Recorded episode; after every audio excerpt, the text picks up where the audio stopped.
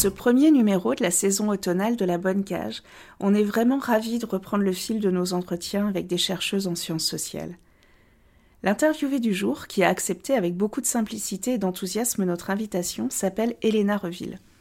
Elle est chercheuse en sciences politiques au laboratoire Pacte, implanté sur le site universitaire Grenoble-Alpes, au sein duquel elle mène, avec des chercheurs d'autres disciplines, une recherche sur les trajectoires de santé. Elle est aussi responsable scientifique de l'ODENOR, l'Observatoire des non-recours aux droits et aux services, qui documente les situations de non-recours et cherche à en saisir les causes. Dans notre épisode 14, on a fait entendre différents témoignages de personnes que l'on a rencontrées dans le cours de notre enquête qui éprouvaient des difficultés à faire valoir leurs droits. À l'écoute de ces témoignages, on comprend bien que chaque situation est différente. Il y a ceux qui renoncent parce qu'ils n'arrivent pas à entrer en contact avec l'institution, ceux qui refusent de demander, ceux qui se résignent, ceux qui sont en colère. C'est de cette pluralité d'expériences qui se cache derrière le mot valise non-recours dont nous avons parlé avec Elena Reville. Dans la suite de sa thèse sur le non-recours à la couverture maladie universelle, elle s'intéresse dans ses travaux aussi bien à l'accès aux droits santé qu'au renoncement aux soins. Vous allez l'entendre dans cet épisode, la manière dont on nomme les choses, dont on les caractérise, compte beaucoup. Pour reprendre une expression d'Héléna Reville, il ne suffit pas de mesurer, il faut comprendre. Et c'est là que tout se complique.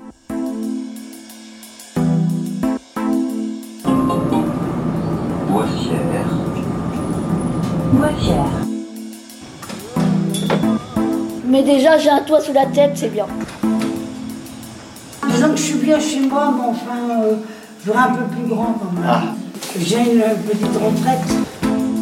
Les jeunes ici, ils font quoi? Ils se cachent. Quand j'étais jeune, justement, au chaîne des Anglais, on se moquait beaucoup du quartier de la Boissière. Quartier de vieux, euh, on les appelait les ch'tis. Parce que Nantes, c'est quand même pas Marseille, hein, faut pas raconter l'histoire. La Bonne Cage, un podcast de Frédéric Le Tourneux et Elvire Boirnon. Donc bonjour Elena Reville, est-ce que vous pouvez vous présenter en quelques mots? Alors je suis euh, donc chercheuse en sciences politiques.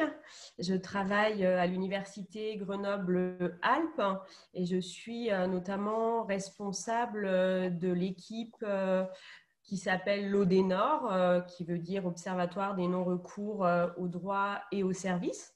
C'est une petite équipe de recherche qui fait partie d'un laboratoire de sciences sociales, un labo du CNRS, le laboratoire Pacte. Et puis, je parlais de l'université Grenoble-Alpes parce que ben, je travaille beaucoup aussi dans le cadre d'un des programmes scientifiques de l'université, un programme pluridisciplinaire qui vise à analyser les trajectoires de santé et à comprendre les différents facteurs qui peuvent moduler ces trajectoires. Donc voilà, j'ai une formation, on va dire, en sciences politiques, mais avec une tendance à peut-être la sociologie, sociologie de l'action publique, ce qui m'amène du coup à la fois à m'intéresser à, ceux qui font au quotidien les politiques publiques, mais aussi à ceux bah, pour qui les, les, politiques sont, sont destinés, donc les gens, tout le monde en fait. Hmm. Donc, on va parler ensemble de, non-recours aux, droits et de renoncement aux soins. Vous en avez parlé, c'est euh, votre terrain de, recherche. Euh, pour lancer la discussion, est-ce que vous pourriez nous expliquer euh, c'est quoi le non-recours? Qu'est-ce qu'on met derrière ce terme-là? Et puis, quand on l'aborde sur la question des droits dans le domaine de la santé, qu'est-ce que ça veut dire plus précisément? Alors, Finalement, cette notion de non-recours, on l'a pas pas inventée, hein. elle nous est venue euh, à l'origine euh, de l'étranger. Euh, elle est arrivée en France même un petit peu tardivement, dans les années 80. En fait, elle renvoie à la situation de personnes qui pourraient bénéficier d'offres, d'offres publiques, et qui, dans les faits, n'en bénéficient pas. Finalement, elle nous permet de, mettre le doigt sur bah, des situations euh, dans lesquelles, euh, effectivement, des personnes pourraient prétendre à quelque chose, que ce soit euh, une offre sociale, par exemple un dispositif, une prestation, ou une offre de soins, mais finalement, au concret, pour le dire autrement, mais ces personnes, elles ne sont pas dans ces dispositifs, dans ces offres de soins. Du coup, c'est finalement mettre un peu la lumière sur ce qui pourrait être, mais qui n'est pas. Et je dis volontairement ce qui pourrait être et pas ce qui devrait être, parce que c'est vrai qu'il y a une, connotation peut-être un peu normative à cette notion du non-recours qui pourrait suggérer qu'il faudrait que les gens accèdent nécessairement aux droits.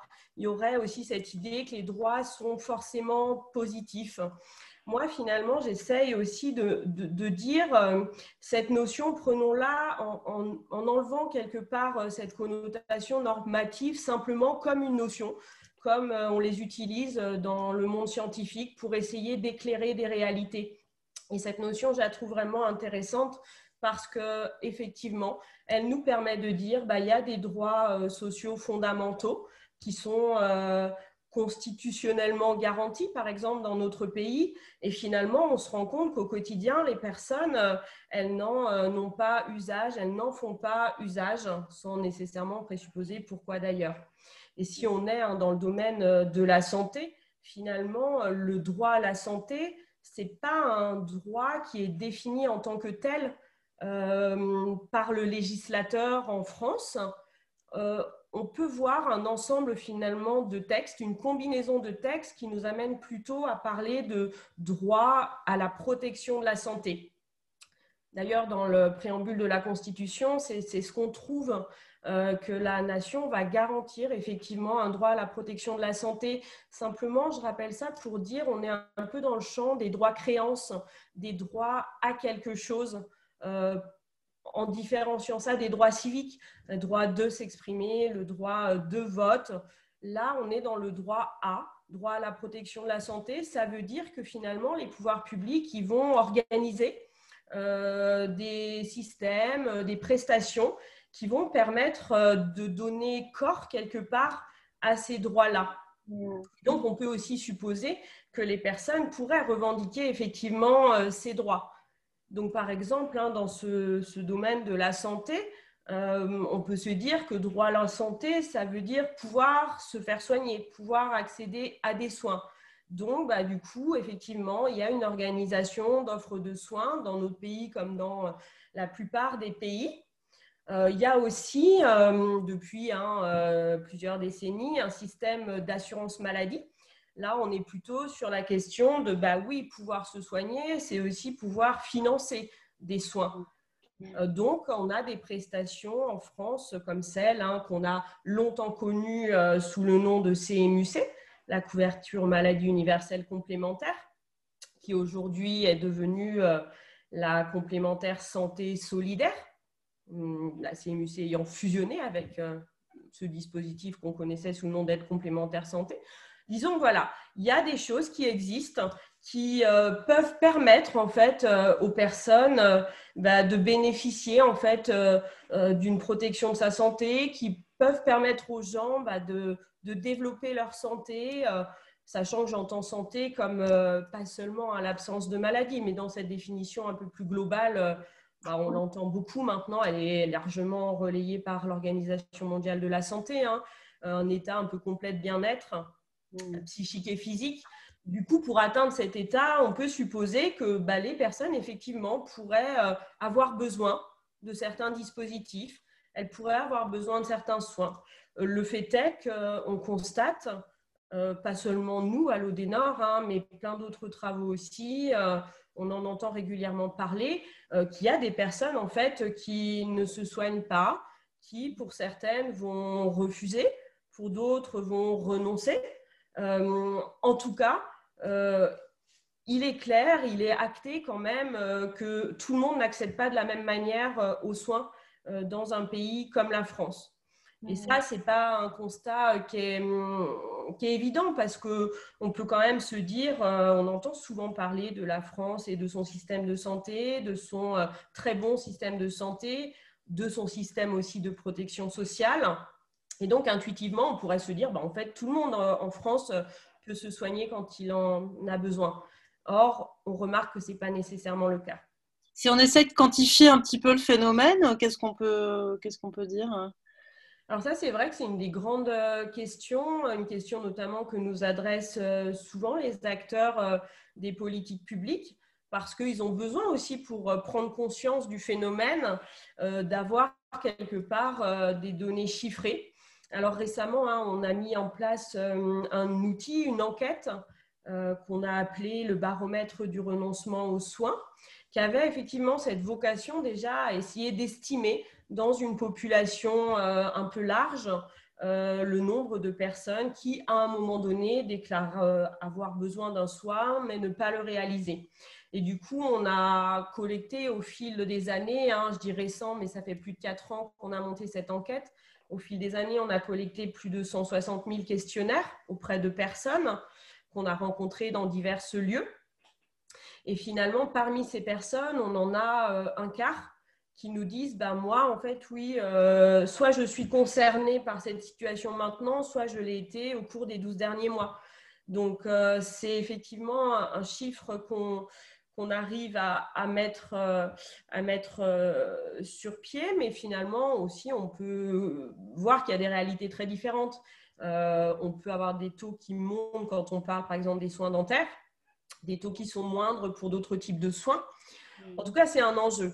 Et je pense qu'en fait, il faut aussi se dire que hum, quantifier, certes, mais comment Comment on quantifie Et surtout, pourquoi, en fait C'est quoi l'enjeu Et nous, ce qu'on essaye de dire à l'Odénor euh, depuis, euh, la création de cette équipe par, euh, par Philippe Varin, il y a plus, de 15 ans maintenant, c'est qu'au-delà de, chiffrer, il faut comprendre que c'est là l'intérêt. En tout cas, pour un sociologue ou pour un chercheur en sciences politiques, ça renvoie à ce que je disais tout à l'heure. C'est pas tant de dire il y a des écarts, mais c'est qu'est-ce que ça signifie pour les gens, qu'est-ce que ça implique pour les personnes, et qu'est-ce qu'en fait elles mettent derrière euh, derrière ce, cette réalité-là. En quoi finalement pour elles c'est problématique ou pas? Parce que finalement c'est une vraie question aussi. Est-ce que c'est problématique ces absences de soins? Parce que d'ailleurs, tout à l'heure, quand je définissais le non-recours, on avait l'impression de quelque chose de très homogène, mais ce n'est pas du tout euh, quelque part euh, des situations qui se ressemblent toutes. Il y a des raisons déjà, effectivement, qui, sont différentes les unes des autres. Et puis, finalement, il y a aussi vraiment des formes euh, que peut prendre le phénomène, qui sont des formes plus subies, mais aussi parfois des formes plus choisies. Du mmh. coup, on essaye un tout petit peu de, clarifier tout ça avec les outils bah, dont on dispose, hein, qui sont les outils des, sciences sociales, et notamment euh, via des enquêtes euh, comme celle du baromètre du renoncement aux soins. Et puis, si on est sur la question plutôt euh, protection assurantielle ou protection assistentielle, je parlais tout à l'heure de la, couverture maladie universelle complémentaire, on a pas mal travaillé hein, sur sur ce sujet-là pour essayer aussi de se donner un petit peu une mesure des choses. Et on voyait qu'en fonction des populations sur lesquelles on portait le regard, ça pouvait être effectivement entre 20% des personnes qui ne bénéficiaient pas de leurs droits, voire plus euh, en fonction des populations. Euh, ça pouvait monter effectivement à plus de 30% euh, quand on était sur Mmh. personnes plus jeunes. Et puis pour l'aide complémentaire santé, hein, qui était un petit, euh, une petite aide à financer la complémentaire santé, là on avait des taux très très importants. Mais du coup, c'est intéressant parce que ça dit quelque chose de l'action publique en fait. Mmh. Mmh. Et, justement, euh, vous avez des contacts fréquents avec euh, l'assurance maladie hein, dans, dans, vos recherches. Euh, depuis une dizaine d'années. Comment a évolué un peu la position de cette institution dans, son rôle euh, d'accès aux droits Est-ce qu'on on peut observer une évolution, une prise en compte de, cette question-là? Oui, je pense qu'on peut dire ça parce que hum, bah, pour le coup, moi j'ai fait ma thèse, on va dire, euh, vers les années 2005-2010. Et là, pour le coup, c'était très compliqué de parler de ces phénomènes-là avec euh, une institution comme celle de l'assurance maladie. C'était quelque part, mais c'est un cas parmi d'autres, hein, c'était comme un impensé, quelque chose euh, qui ne faisait pas tellement sens parce que, euh, comme je disais tout à l'heure, il y avait vraiment cette idée que bah, les choses existent, la CMUC, la CMUC existe, la CS existe, donc ben, voilà, Enfin, les personnes sont soit dedans, soit dehors. Si elles sont dehors, après tout, c'est de leur responsabilité, quoi. Donc, il y avait quelque part aussi cette espèce de lecture très individualiste du phénomène, très comportementale aussi, de personnes bah, qui, après voilà, après avoir été peut-être informée, euh, bah, se détournait de ce droit parce qu'elle n'y avait pas intérêt. Donc effectivement, nous, on a essayé aussi de se dégager de ce genre d'approche pour dire c'est un peu plus compliqué. C'est ce que nous apprenaient d'ailleurs les travaux étrangers, hein, qu'il y avait des facteurs certes individuels, mais aussi euh, des facteurs institutionnels, des facteurs liés aussi vraiment aux offres, à la configuration des offres. Donc, peu à peu, c'est vrai que euh, le dialogue avec l'assurance maladie a évolué.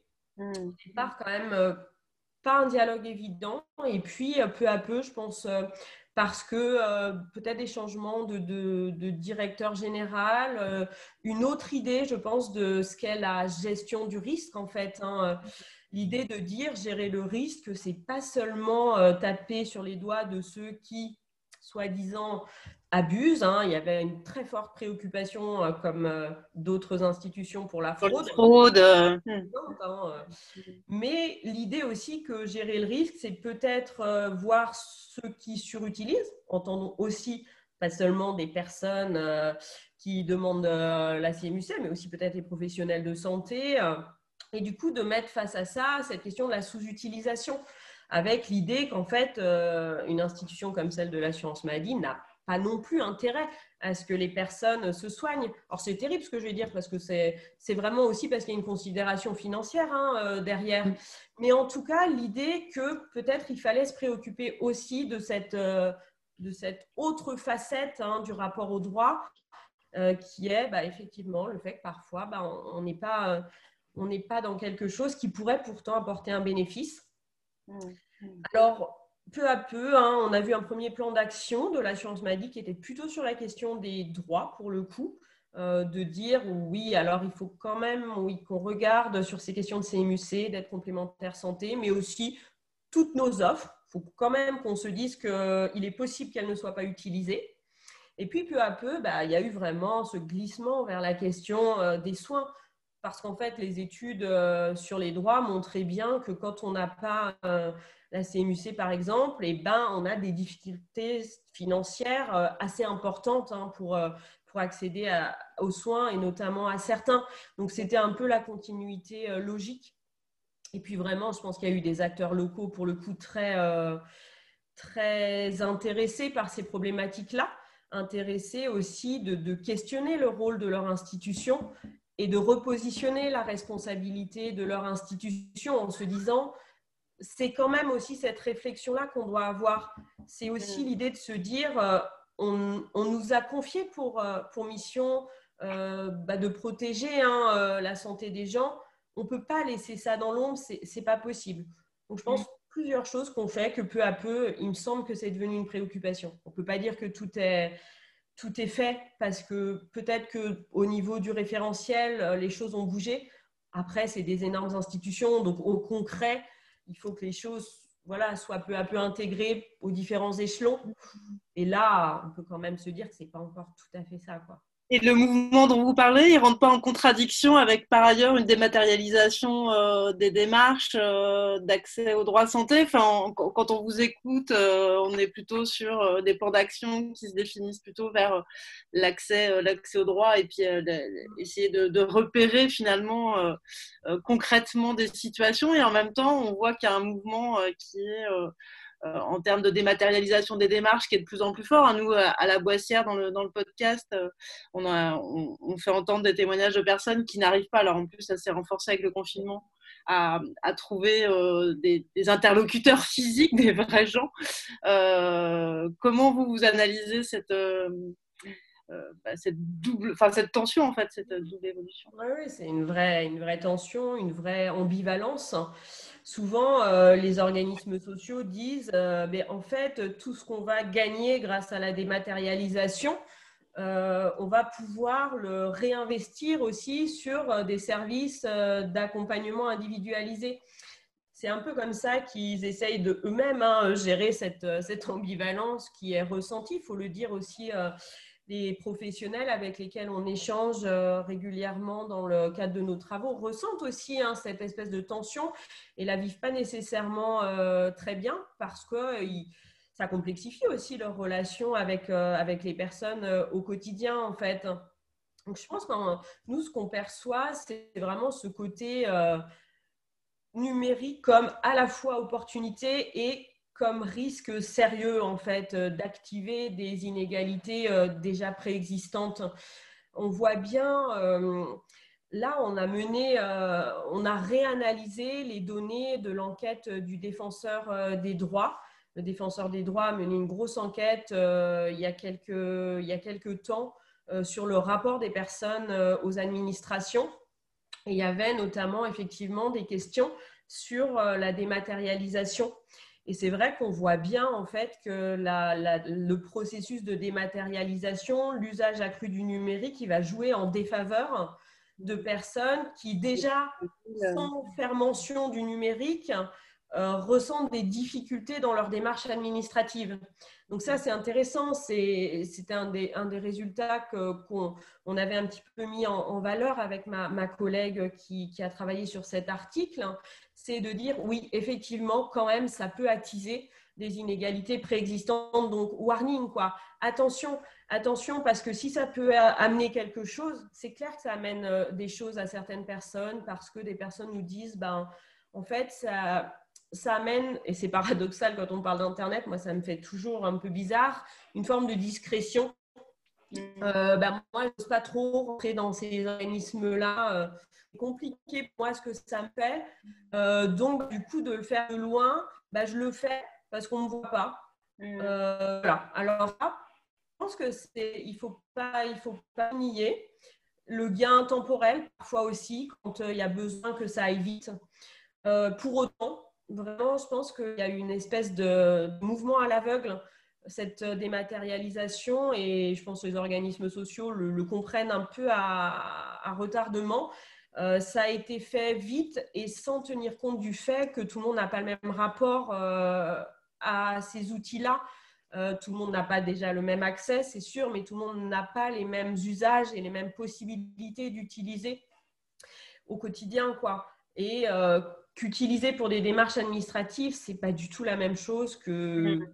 servir d'internet pour acheter je ne sais quoi. Il y a un enjeu qui est tellement fort que ça génère de, l'angoisse, quoi. Les personnes le disent comme ça. Mm. Donc ça, je pense que c'est aussi se dire attention, euh, allons pas trop vite. Et quand on dématérialise, prenons le temps aussi euh, de réfléchir, voire de, mettre en, lumière hein, euh, les personnes pour lesquelles euh, bah, ça vient compliquer quelque chose. Parce qu'il ne faudrait pas effectivement que, ça continue, que ça continue à jouer comme un amplificateur d'inégalité.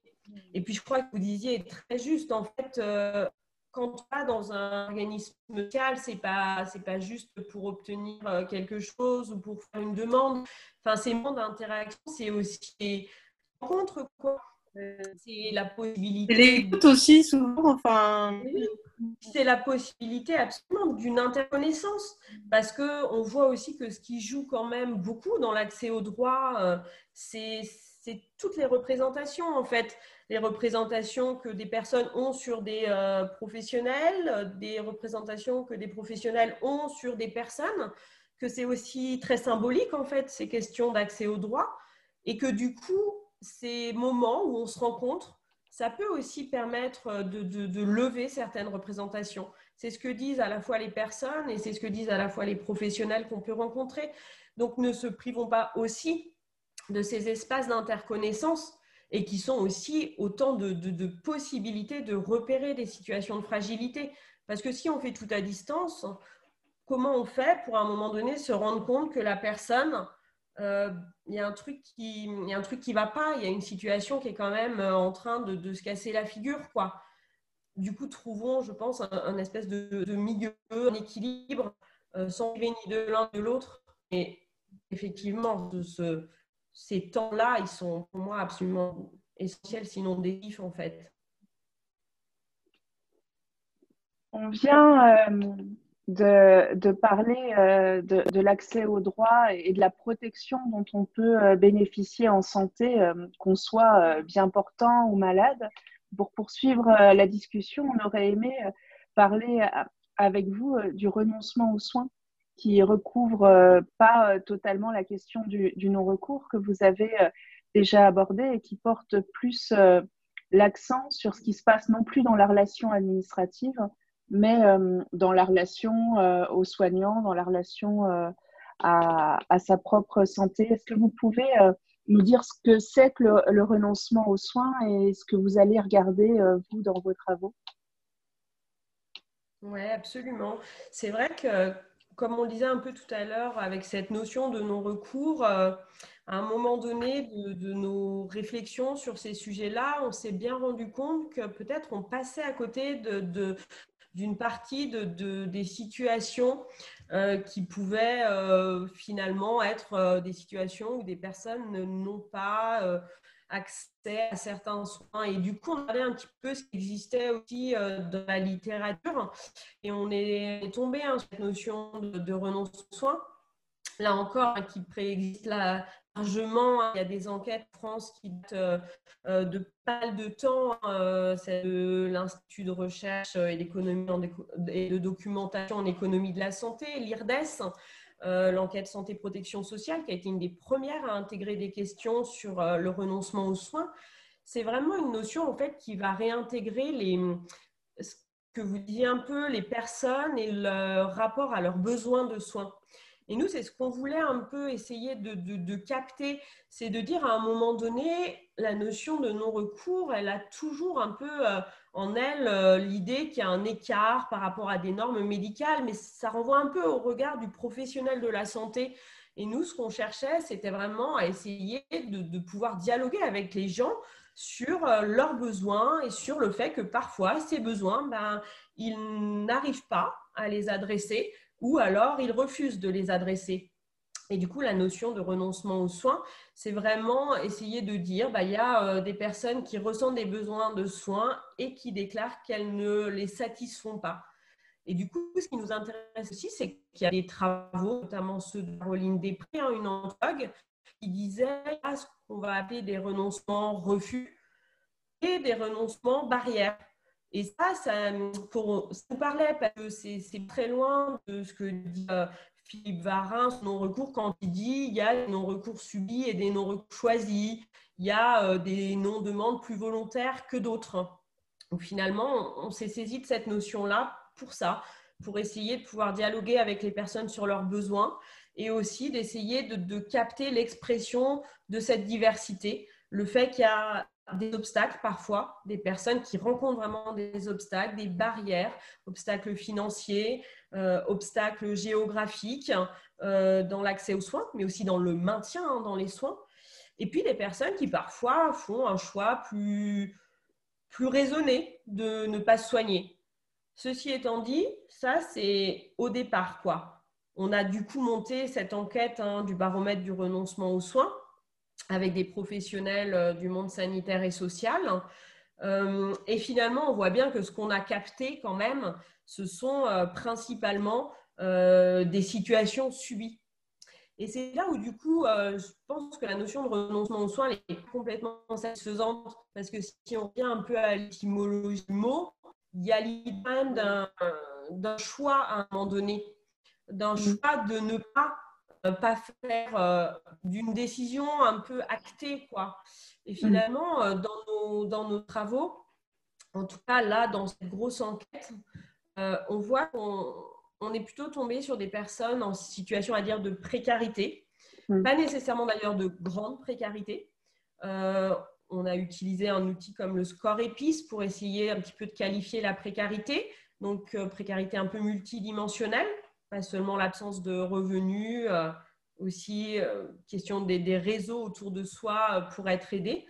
Et du coup, on a vu des personnes précaires qui voulaient se soigner, qui avaient conscience de certains de leurs besoins, qui avaient essayé de se soigner et qui, pour la plupart d'ailleurs, avaient rencontré des professionnels de la santé notamment des dentistes, hein, parce qu'il faut quand même voir que beaucoup de ces situations-là vont porter sur des soins, je l'ai dit tout à l'heure, dentaires, bien qu'on a aussi quand même beaucoup de, consultations spécialisées qui ne sont pas réalisées. Aussi cette question de l'optique, âge d'optique, âge de matériel optique. Mais du coup, effectivement, on s'est rendu compte que les personnes nous parlaient beaucoup plus euh, bah, de ce qu'elles voudraient faire et qu'elles ne pouvaient pas faire. Elles n'avaient pas les moyens, notamment financiers, pour le euh, mettre en œuvre. Voilà un peu pourquoi cette notion de renoncement. Mais je crois qu'en fait, euh, c'est ce à quoi on travaille aujourd'hui, de se dire peut-être qu'aucun de ces termes n'est exactement le bon. En tout cas, quand on veut qualifier les choses partant des personnes, elle ne nous parle pas tout à fait de non-recours, elle ne nous parle pas tout à fait de renoncement. Donc c'est aussi ça notre, enfin, notre travail, d'essayer de, partant de la parole des personnes, euh, dire les choses avec des mots qui, sont, qui font sens en fait. Et, ce que vous dites euh, me, me, rappelle ce que vous avez mentionné aussi euh, en début d'entretien, qui est la réflexion que l'OMS a menée ces dernières années sur une autre approche de la santé, plus aussi centrée euh, sur les usagers, sur l'expression des besoins et sur quelque chose euh, de large. Il me semble que ce qui a en commun avec ce que vous venez de dire, c'est toute la question de déterminants de santé euh, qui, ne, qui ne viendraient pas de la santé, mais qui seraient structurels. Vous avez parlé de, de, des ressources économiques, de la, de la précarité. Euh, on pourrait aussi, euh, comme vous l'avez fait euh, dans vos travaux, parler du genre. Et, ce qui nous a intéressé en, vous lisant, c'est un, alors un, paradoxe, je vais dire apparent, parce que, parce que vous allez nous expliquer ce qu'il y, a derrière, mais notamment, vous dites, les femmes vont plus souvent chez le médecin que les hommes, mais elles renoncent davantage aux soins que les hommes. Alors, dit mm. comme ça, ça paraît bizarre, mais en mm. fait, euh, derrière, euh, il y a quelque chose euh, qui nous parle de ces inégalités de santé. Est-ce que vous pouvez nous l'expliquer? Oui, oui, oui. Ça, c'est vraiment un constat qui avait été fait par d'autres aussi. Peut-être préciser qu'en fait, c'est, ça reste une question pour moi. Mm. Est-ce que les femmes renoncent plus mm. ou est-ce qu'elles le déclarent plus? Mm. Et je pense qu'en fait, c'est une vraie, euh, une vraie réflexion pour nous. On a euh, là aussi écrit euh, un petit article qui sortira bientôt dans une revue à destination de professionnels du monde sanitaire avec un collègue anthropologue pour réfléchir à cette question du genre et à son rôle par rapport à ces phénomènes de non-recours et de renoncement aux soins. Et en fait, ce qu'on s'est dit, c'est qu'il y avait plusieurs manières d'essayer de, d'approcher cette question-là. Il y a cette idée un peu, euh, cette perspective culturelle qui amènerait à dire, en fait, c'est que les femmes ont une socialisation qui les amène finalement à davantage euh, euh, se préoccuper euh, des questions de santé, à s'occuper aussi euh, des besoins de soins, peut-être euh, au-delà des leurs, des besoins de soins au sein de la famille. Et donc, on se disait finalement, c'est peut-être bah, parce qu'elles sont plus préoccupées par les questions de santé qu'elles ont aussi un accès peut-être différent à, à leurs besoins en santé, ou en tout cas une capacité à les mettre en mots euh, plus facilement, qu'elle déclare aussi, entre guillemets, davantage renoncer, parce que ça revient à ce mm. qu'on disait avant, la notion de renoncement, elle euh, part de cette idée d'un besoin. Mm. Et en fait, une personne euh, va déclarer renoncer à partir du moment où elle a un peu cette perception de son besoin. Donc ça, c'est un peu la première approche, l'idée de se dire, en fait, c'est culturel. Mm. Et on s'est dit, en fait, c'est pas suffisant. Et c'est pas suffisant, surtout parce qu'on avait peur que ça amène à dire ah ben en fait c'est des besoins en trop. Mais en fait ce mm. c'est pas pas du tout ce qu'on veut dire. Et on s'est dit alors peut-être et notamment ça c'est vraiment le dialogue avec euh, ce collègue anthropologue qui s'appelle Grégory Beltran qui disait mais en fait euh, la question du genre on peut aussi l'approcher dans une perspective euh, relationnelle. Et du coup peut-être aussi se dire pour comprendre cette, euh, cette, euh, cette, question du genre, on peut peut-être revenir à la notion aussi de masculinité. Donc l'idée de dire c'est pas tant les femmes qui déclarent plus que les hommes qui déclareraient moins. Et là, c'est intéressant parce que ça nous amènerait vraiment à réfléchir le genre comme quelque chose aussi qui se, qui se fait au quotidien. Le genre, ça se construit aussi dans la relation aux autres. Et finalement, du coup, se dire, euh, certains hommes, peut-être, euh, dans certaines situations euh, d'ailleurs, ne veulent pas parler de leurs besoins de soins et aussi ne veulent pas déclarer renoncer et du coup pour des raisons qui auraient trait aussi à, leur, euh, à la manière dont on leur a parlé de la masculinité. Et c'est des choses qu'on a vraiment trouvées dans nos enquêtes, euh, notamment des enquêtes menées dans le, dans le monde agricole, où on voyait qu'effectivement cette notion de la masculinité, en fait, elle jouait très certainement euh, un rôle, cette manière de se représenter aussi ce qu'on pense être l'homme. Et du coup, quand on est en relation, et quand on nous pose une question sur ce genre de sujet, bah, peut-être en fait bah, qu'on n'a pas, euh, on, ne, on, ne, veut pas en parler dans cette situation-là. Donc voilà, l'idée qu'en fait peut-être aussi les hommes en parleraient moins. Puis au bout mm. du compte, on s'est dit, et en fait il y aurait aussi cette approche intersectionnelle, quoi. Le fait de dire, euh, c'est pas que le genre en fait, et c'est un mm. peu ce que vous dites euh, aussi, hein, et c'est ce qu'on voit d'ailleurs très bien dans les études, c'est que pris en considération avec d'autres variables, variables, situation familiale et situation professionnelle notamment, et bien là, il y a des choses qui bougent aussi. Et puis quand même, hein, du coup, quand on dit euh, ces phénomènes-là, il y a quand même un vrai sujet financier aujourd'hui. Mm. Les personnes nous disent, c'est pas tant parce que c'est cher, mais c'est parce que mes restes pour vivre euh, sont tout petits en fait que je ne mm. peux pas euh, me permettre de faire certaines avances de frais. Et là, elles déroulent. Et pourquoi ces restes pour vivre sont petits?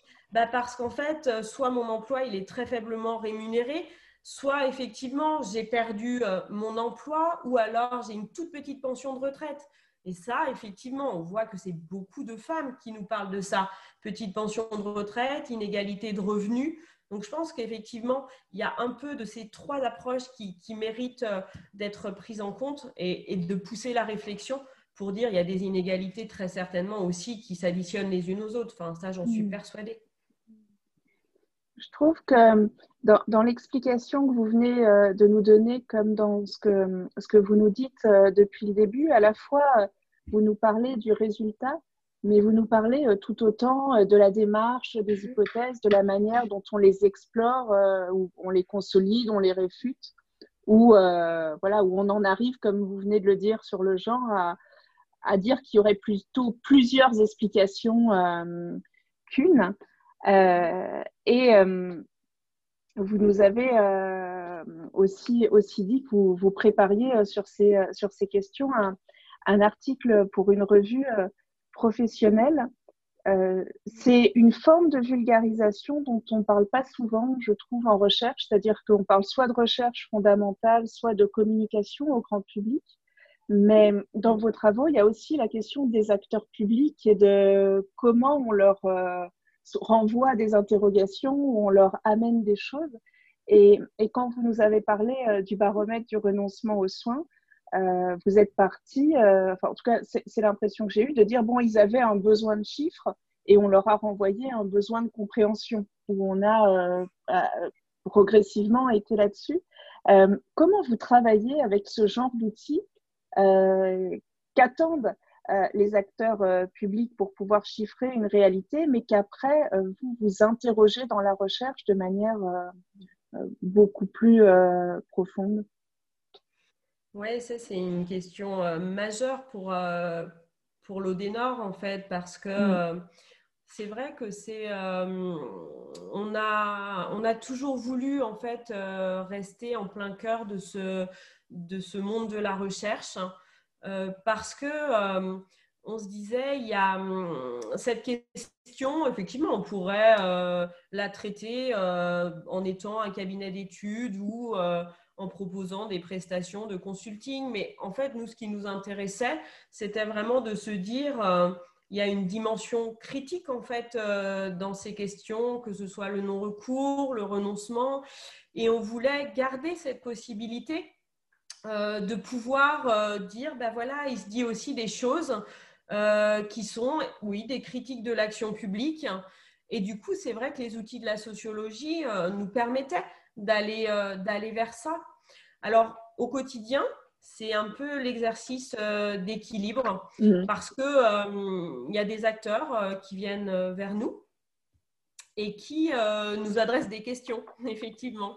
Et du coup, nous, on dit toujours bah, que si on se met dans la peau du chercheur, ce qu'on est et ce qu'on veut être en tout cas, mmh. ben, notre travail, c'est aussi de, de, reformuler en fait ces questionnements et de reposer d'autres questions.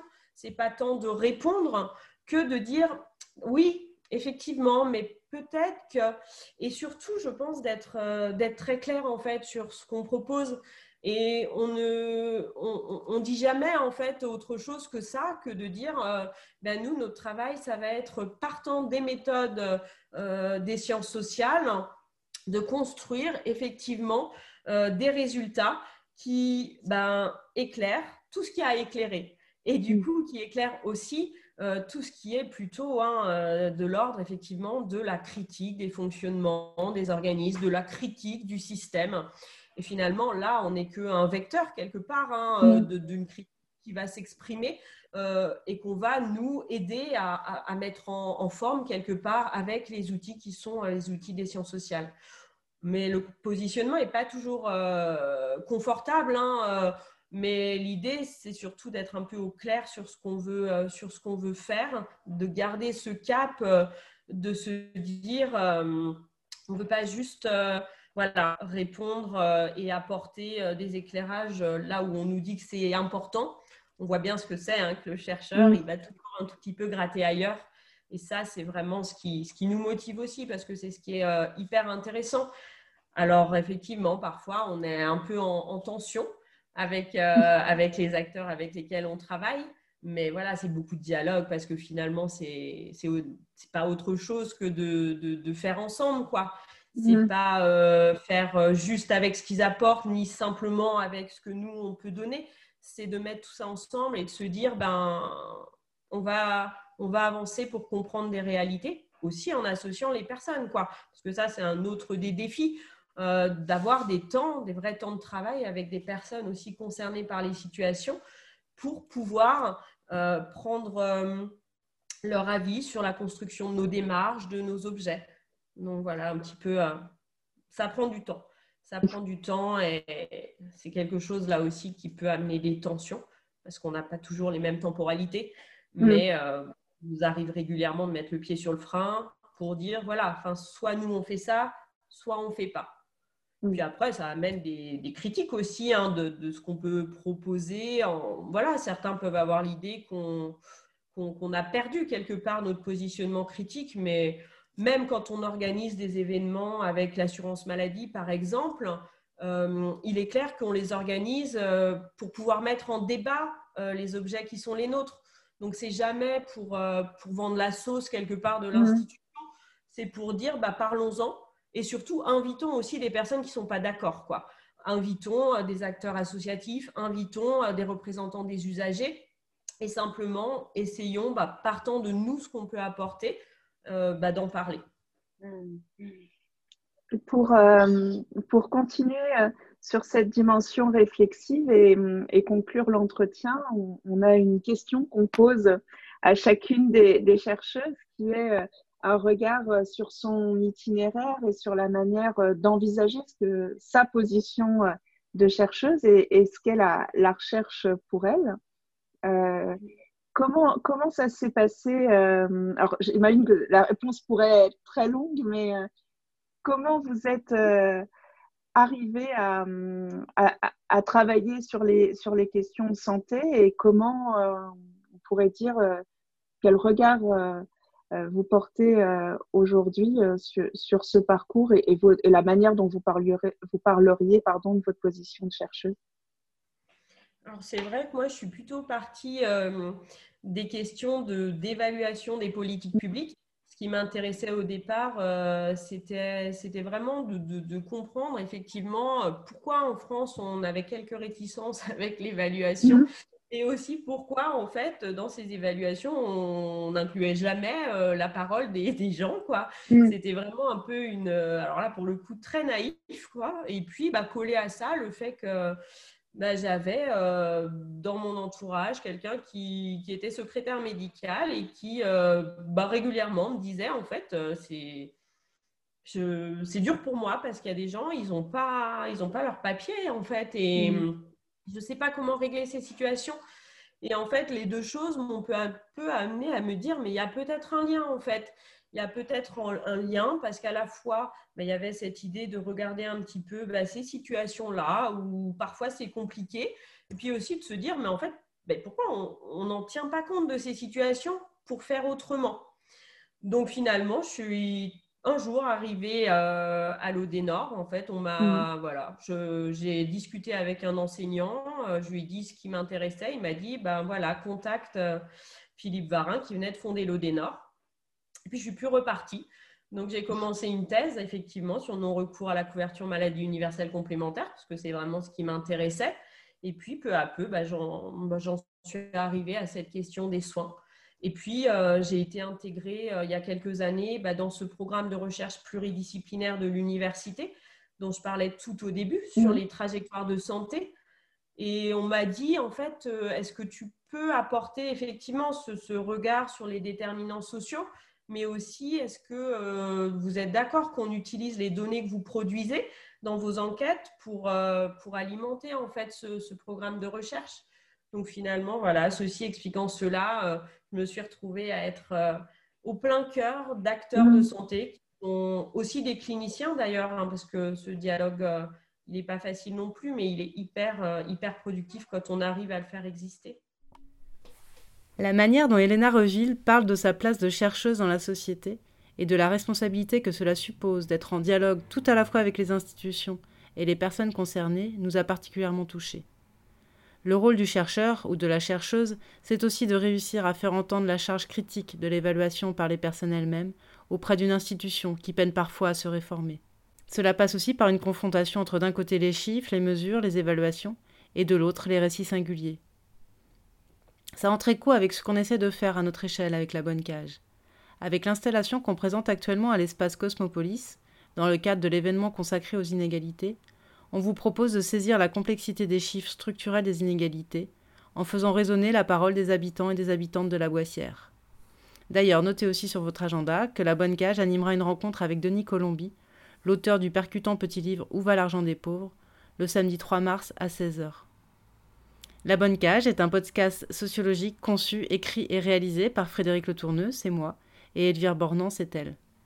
On vous propose tous les 15 jours de découvrir le quotidien de la vie des habitants et des habitantes de la Boissière, un quartier populaire situé au nord de Nantes, et d'écouter en bonus un entretien avec une chercheuse en sciences sociales. À la prochaine fois!